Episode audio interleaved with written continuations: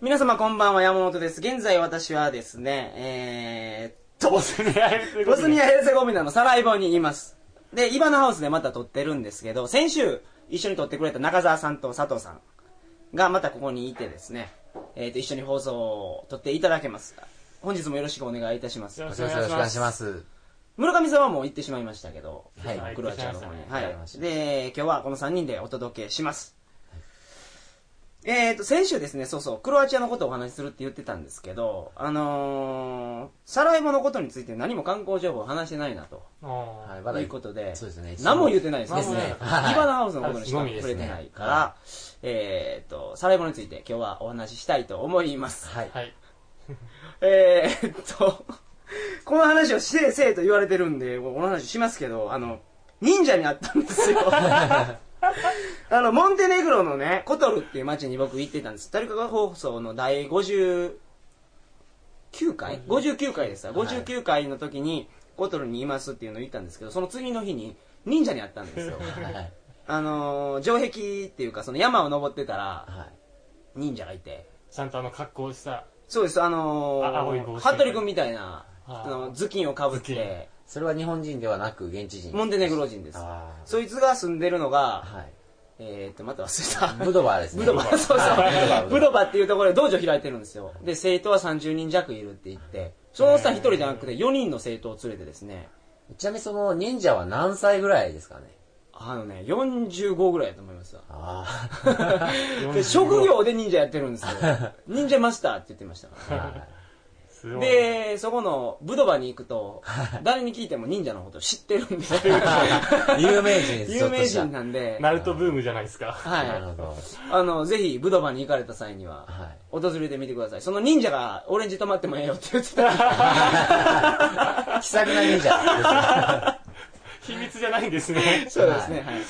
あとちょっと話ずれますけど、ブルガリアでもそういう手裏剣が売ってたりしますよねあはい。あれは忍者と関係あるのかどうかわからないんですけども、あれはなんか、綺麗なやつでしょ、めっちゃ。綺麗ですねキラキラの、キラキラやから、ちょっはとい、ナイフと同じ感じで売ってるんですあー感じやっぱり売よ。ってるんですね。ぶけど、本気の忍者はいないでしょうね。 結局、密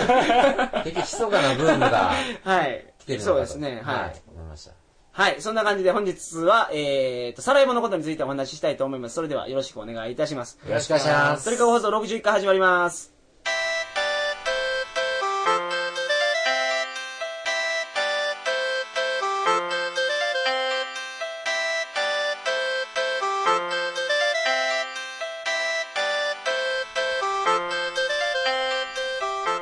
改めましてこんばんは、えー2006年12月1日金曜日鳥かご放送第61回をお送りします番組に関するお問い合わせは info.tkago.net info.tkago.net までよろしくお願いします、えー昨日一緒にと昨日じゃないます先週先週一緒に撮った村上さんはもうすでにあのー行ってしまいましたあのドブログ肉の方に、うんはい。行かれまバしスたが何時に出てるんでしたっけ7時。朝7時ですね。はい。朝7時に出ててそれで行ってしまったんで、もう今はここにいないんですけどあのー、昨日ちょっと面白かったの がは夜ねい。はい。あのー、 中澤さんは実は、はいこう泊まる予定なかったんですよ、ね、なかったですね。はい。でどこ行く予定やったんでしたっけあ、僕行くのは、えー、あそこですね。えー、クロアチアのスプリットですね。そうそこはにい行く予定夜です9時のはいバスで行く予定やったんですけど、急遽。そうイバーナのホスピタリティにはい。惹かれて惹かれてちょっと一発泊まってみようかとまはあい一、人じゃないしねそうですね村上君って、村上さんがあそう村上さんがいたんで、はいまあ、2人なんで大丈夫やろうということで、帰ってきたんですよ。そのそうで時、僕とその佐藤さんも、あの、ビールとワイン持っそうそてう持って、ちょっとここで飲もうやって言って来たんですけど、は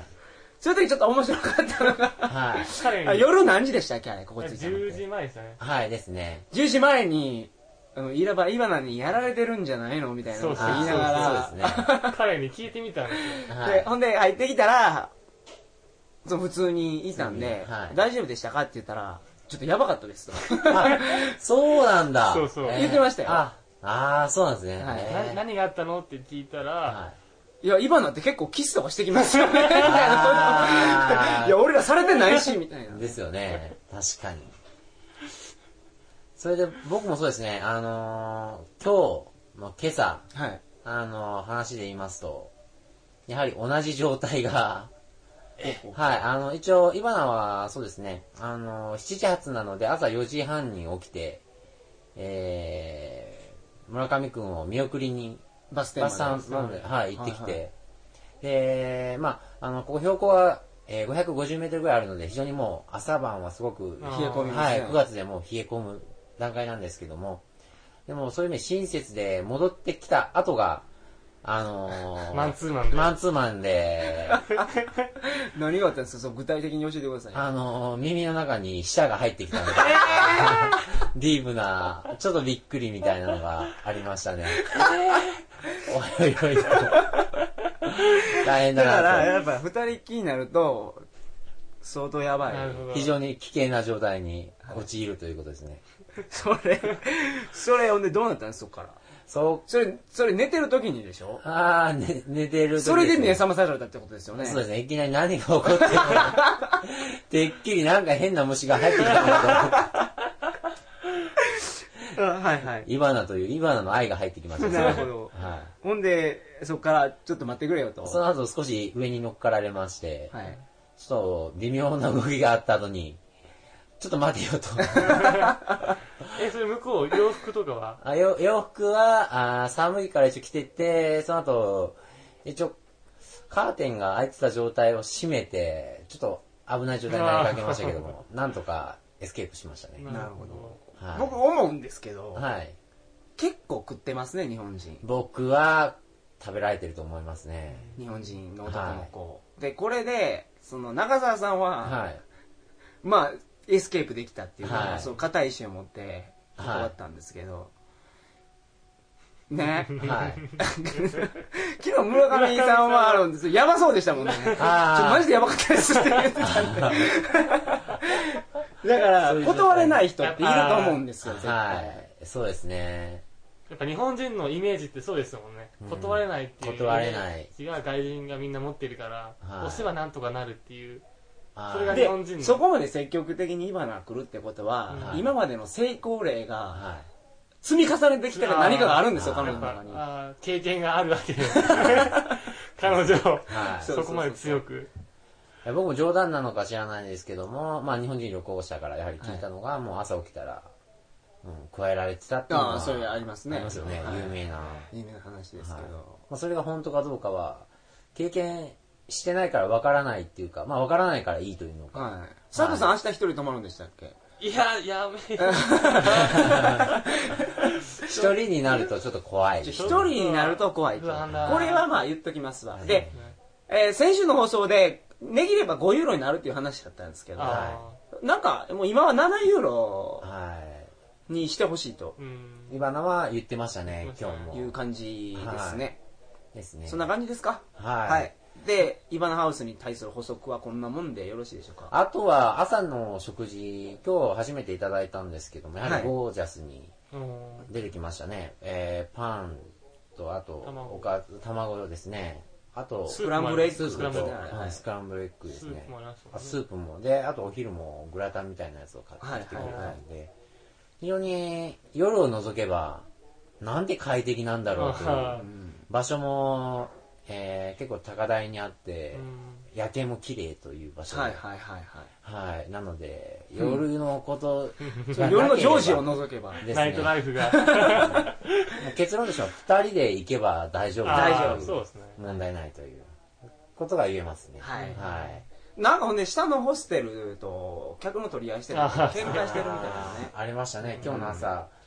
今のやはり、そうですねあの、ビジネス的なことになると、やはり、どうしても、テンパるところがあるので、何を言っているのかわからないっていうのを、 そう、今ですぐ焦ってね、テンあーパってしまうんですね。ですよね。だからお前何を言ってるのか落ち着いて話せって言うと落ち着くんですけ そうですね。ど、落ち着いて話しててもなんか10秒ぐらい経ったらまたテンパってくるんですよま。だテンパるっていう。やそうですね、はっぱりどうしても日本人を、やっぱり取られたくないという意思の方が多分、上回ってしまうのかもしれないい。ですそうね。でしょうね。そうですねうんうんうん最初の第一印象、バスターミナルで会うと、だいぶ違ってくるのかもしれないですはねい。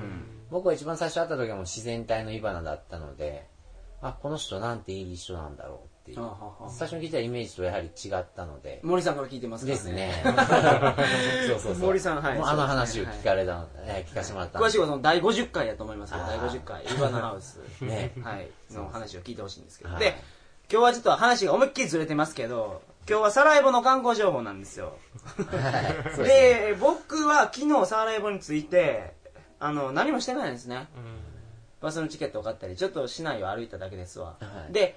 それは僕の印象なんですけどまず、はいサラエボが僕が持ってた印象っていうのはやっぱり戦争があったから、は街がボコボコになってるもんやと思ってたんですけど、いはい実はそのオールドタウンみたいな古い街並みっていうのを思いっきり残されてて、は観光地になってますよねちゃんと、うんいなってますめねちゃくちゃなってますね。はいすごいスピードであの新しいビルとかもできてて、うんなってます新ししい観光地になる可能性は大いにあると思うんですよ、いで、はい日本人の観光客は少ないですけど少ないですねあの他の西洋人あのー観光客はいっぱい来てますよね、はいはいかなり多いですねそうですねあとユーロが通じるっていうところここもちょっとびっくりしましたわあ通じますあ。あとご飯めっちゃ安いっすわ安いですね。安いですねはいあのー鳥あるじゃないですかは鶏、いありますねチキンを丸々1匹焼いたやつああはいこれ3ユーロなんですよそあー安いっすね 安いこんなもんで食えるとだからご飯食べに行っても全然お金かかう。らないわとかかんないですねそうですよねそんな感じですね他言っとくことってあちょっと標高高いところあるんで、はい他のヨーロッパの国と比べると寒くなりますあー寒ねいですね寒いですね。昼は暑いですよね。昼も暑いただユーロも使えると言ってもトラベラーチェックはやっぱり使えないですよねあっていうとどういうことですかえー、僕もこの辺りトラベラーチェックで支払いをしようと思うと絶対無理であああ、それはちょっと換金しないとダメですですねねお金に直さないと銀行ではいあーそれはけど東欧ではやっぱりありますねそうです全ねてにうんおどいこもてそうはあと今なんかリチャード・ギア来てるらしいいあああすすごいことになっての、ますはねい、日本の首相の小泉さんに似てると いう、はいはいリチャード・ギア。あの、センターのど真ん中で、今映画の撮影かなんかしてて、そうですね何の映画かわからないですけどうん、限界体制ですよね。はい、そうですねあの水飲み場のところですよねそうですテレビそうですですねうん。そんな感じがね、僕の知ってることを全部吐き出した感じですね、これが。他何かありましたっけあとはやっぱり他の国と比べるとやっぱりモスクが多いっていうのがやっぱり一番に感じますねあームスリムやから、イはいスラム教が流行ってる。多いですねやはりそうそう、それと、この、これもう本当に気ぃつけてほしいんですけど、はいローニープラネットに書いてるんですけどね、はい歩くときはコンクリートで舗装されたところを歩いてくださいとのことです。なぜかというと、まだ地雷が残ってる可能性があるらしいんですね。あだからその山道の土の上とかを歩いていると、もしかしたら地雷を踏んでしまうかもしれません。だから、まあ、これ危険情報なんですけどね、そうですねマジで。うんはい。だから、コンクリートで舗装されてる道を歩くこと。あと、夜は、実は、あんまり安全じゃないらしいです。あその街中は問題ないんですけど、はいでもレストランも11時ぐらいにはー閉まりますよもう閉まっちゃねいますもんーね。はい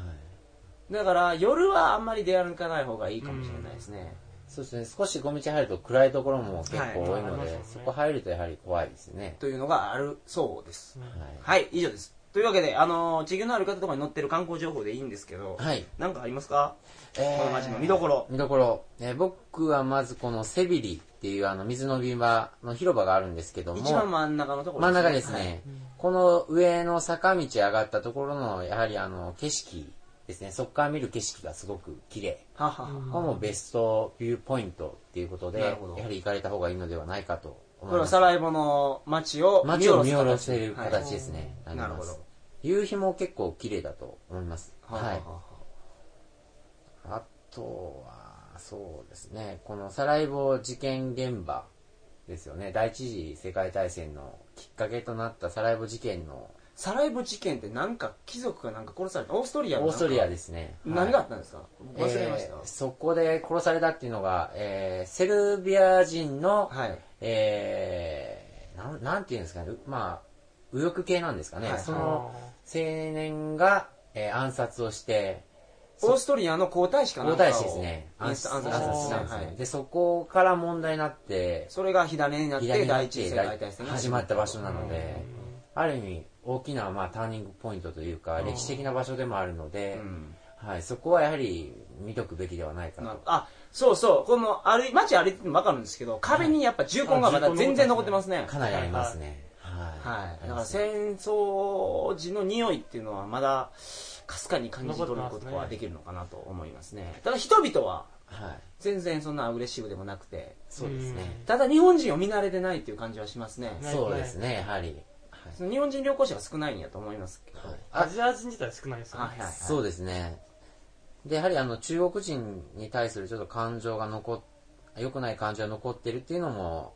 若干あるのかえな。中国となんか確執があるんですか、この国。あの、ベオグラードで、はいあの、まあ、あの、中国大使館がえー攻撃を受けたっていうのをきっかけに、うん毎年中国人をたくさん受け入れてるっていうのがあって、あああの、間違ったふりして、はい中国大使が攻撃した、間違ったふりしてっていうか、はいまああれ間違ったふりしてでしょうけど、はい。攻撃してるんですよね。確かそれ NATO かでも、そのこちらのやつかは。確か NATO ですよ NATO ですよね。うんそれを、 NATO が攻撃したんですよ。はい多分あれ中国にムカついてたんやあと。ーはい僕のかん見解ですよ。はい。で、あ、間違っちゃったっていう。 っていうのがあって、そういう確執があるんですね、はい今だでねす。よねはあはただ、それによって、それはまあ、ベオグラードで起こったことなんですけども、はいその辺でこの辺りは近辺中国人を受け入れてるというので、あの、昨日、イバナにもちょっと聞いてみたんですけどあも、うんあの、で、やはり洋服方面は中国の服がかなり入ってきているとうんうんいうことで、ただ、あの、その受け入れるのはいいんだけども、その中での、あの、この旧ユーゴ圏での中国人の不法滞在的なもの、例えばベオグラードで、あの、いたのが、こあの、こちらの方ですね、の方に、えーサラエボの方に流れてきたりも、いろいろ動いたりするので、そういう意味での感情だとかで、まあ、その、全世界的に中国人のマナーは悪いと。はい、っていうのさはれてて、じゃあ僕も、その、間近で見たことはありますけど、やっぱり、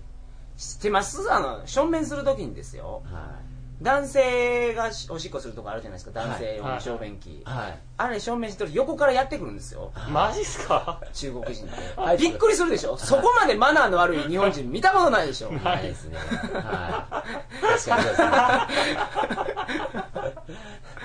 おい待てよっていう感じになりますからね俺ちょっと左に寄ったみたいな寄らざるを得ないですよ。 2人でやってるみたいはないこういうことがあるんですわ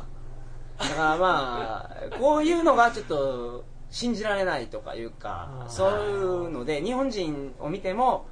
中国人やと思ってあはーなんか攻撃的なことを言われるかもしれないですけど日本人って言うとい。はい。先生あ日本人なのかという感じでいい印象を持ってもらってますよね日本人はでも比較的、まあ、あの、企業のイメージもあるのかもしれないんですけども、どこ行っても日本人っていうと比較的、やっぱそれはあれですよ関連はね ODA でお金をばらまいてるっていうのはこのかなり大きいと思いますけど、大きいですよね。そういや、はいあの、市内通るバスにもやはり日本の、あの、援助のマークは必ず、はいはいはい国旗は入っているので、そういう意味では日本の印象としては、そうですよ我々がはい社会人として働いてた時のはい税金がはいもう血税という言い方がありますけどです よね。はい、思いますけども。それがここに入ってきてると、はいはいそういう意味では、そうですね。その影響はすごくありますよね。そうですね、はい、感じますね。こんなもんですかもうここの観光所あと、僕は昨日行ったのが、サラエボトンネルはいっていうのがありまして、あのー、まあ、あのー、旧ユーゴ内での戦争があった時に、はいはいえーあれ食料の、えー運搬にトンネルが700メーターあって、あのーえーこのサラエボ自体が、市内がもうだいぶ、えーセルビア系だと思うんですけども、だいぶ追い込まれた状態で、えーその、えー食料運ぶ時に使ったトンネルというのが見れる場所なんですけども、はいこれ非常に分かりづらい場所にあるんですけども、これはあの、えーサラエボの国際空港ですね。このすぐ近くになるほどあるんですけども、ちなみにアクセスはあのアクセスはですね、あの、この市内の中心はいからですね、あのー、3番のトラムはい使って、えー、スナイパー通りはいですね。あのー、これを通りまスナイしパー通りっていうのは、はいこっち級なんかで載ってますけど、はい狙撃兵が、あの、動くもの全てを撃ってたという。はい。子供も女性も含め、はい撃ってたみたい俺な。その名前に惹かれてこの街に来た。もうなるど。ほど。スナイパーになんか興味あるんですスナかいや、なんか、想像しただけですごいじゃないですか、スナイパー。ゴルゴ13がたくさんいるんですよ。確かに、ネーミング的には、あり えスなナイパー通りいですね名前ですよね。 なるほど。